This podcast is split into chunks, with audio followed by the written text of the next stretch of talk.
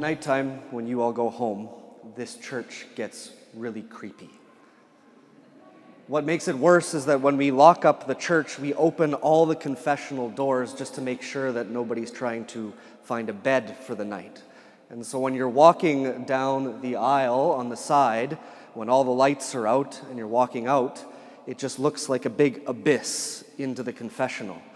And when your mind works overtime, you think that something is just bound to jump out at you in the darkness.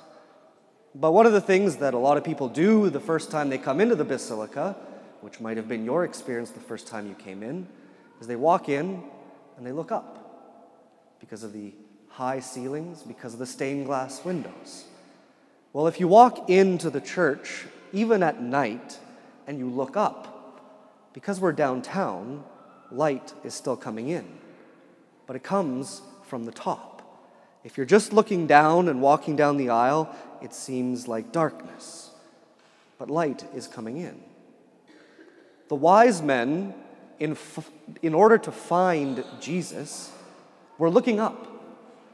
They were looking to the stars. They were reading and looking to the stars for an answer to something. And it's because they were looking up that they found the Star of Bethlehem. And those things remind me of a quote that has stuck with me, which doesn't often happen from movies, but from the Star Wars movie Rogue One.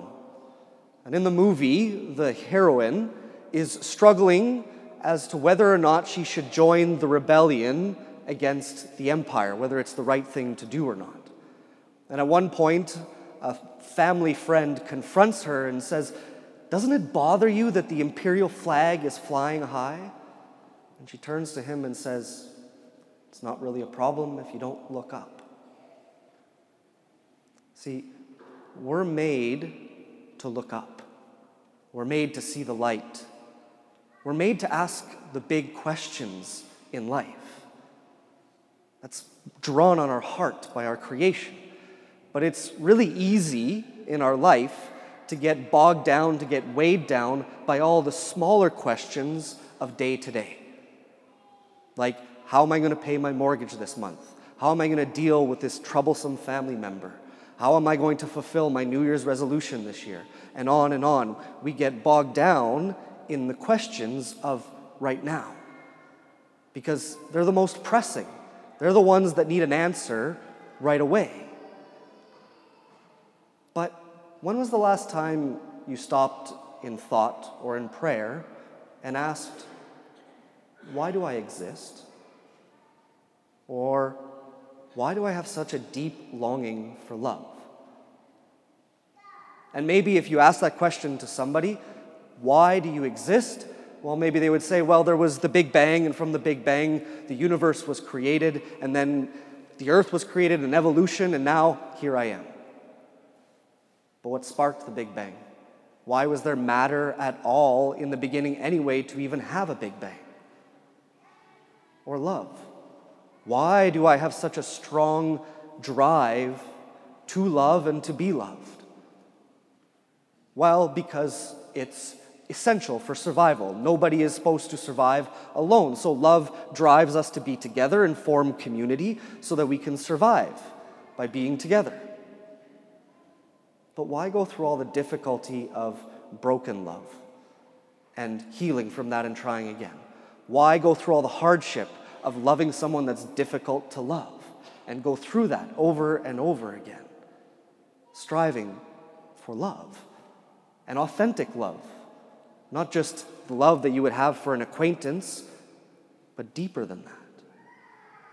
See, we're made to ask the big questions. We're made to look up like the wise men, like what we do when we come into our basilica.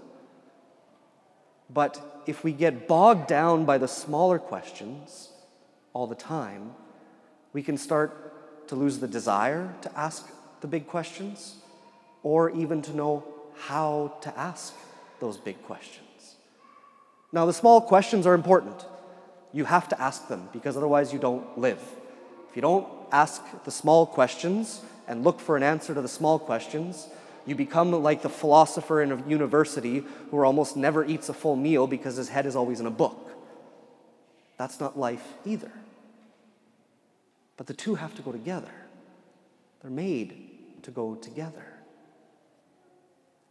That's what we're being shown through the action of the wise men. Because if you take, for example, a relationship in your life that's difficult, if you only focus on the small questions with that relationship, you're going to get bogged down with the question of, we are always disagreeing. How am I going to find a way to reconcile with this person? Or this person has just an annoying character, character trait that I can't deal with. I don't know how I can be around them, even though they work in the cubicle next to me. We get caught up in trying to find the answer to those questions, and we forget why am I in a relationship with this person at all? If it's a coworker, why am I even doing this job? Because we're doing the same job together. Are we looking towards the same thing? Because we have this, if we have the same goal, we can learn to work together better than if we're just dealing with this one problem that we can't get over. Or with a loved one in your family. Why am I in relationship with them? A spouse. Why did we get married in the first place? Instead of just worrying about the disagreement or the annoyance and get bogged down in that, and never find a solution. Or take the example of a New Year's resolution. The most popular New Year's resolution being that I'm going to be healthy this year. So, why do you want to be healthy? Well, because I need to lose weight because I'm overweight, or I need to look better, or I'm worried about sickness that runs in my family, and so I need to be healthy to avoid the probability that I'm going to get sick. How often do those actually motivate success? The best answer I ever heard to that New Year's resolution was from a father who said, I need to lose weight because I need to be able to get on the floor and play with my kids. See, if we stop asking the big questions, why am I doing this? Our life starts to lose direction and meaning and purpose because all we can do is try to find the answer to the next question that's coming. And we deal with that and we move on to the next one. And we move on to the next one, move on to the next one. And we don't look far enough to see. It becomes like being in the basilica at night and being inundated with the darkness, when all it would take was to look up and see enough light to know where to go. It's like the wise men. Why were the wise men the only ones who saw the star? Why did Herod have to ask the wise men to go to Bethlehem and report back to him to find out where this was? If there was a star over Bethlehem, I can tell you that they would have been able to see it from Jerusalem. It's not very far away, it's walkable. But they didn't. Why? Because they didn't know the question to answer, they didn't know the question to ask. But the wise men were looking. See, where do we find that light? Where do we find the answer to those big questions? And for us as Christians, this is where we find the beauty of our God. This is what we see at Christmas at the Epiphany. Because the wise men asked the question and they looked to the stars to look for an answer. And they followed that and pursued that all the way to its end. But when they got to the place of Jesus' birth, it says that they were overwhelmed with joy. But they didn't come, they came looking for a king.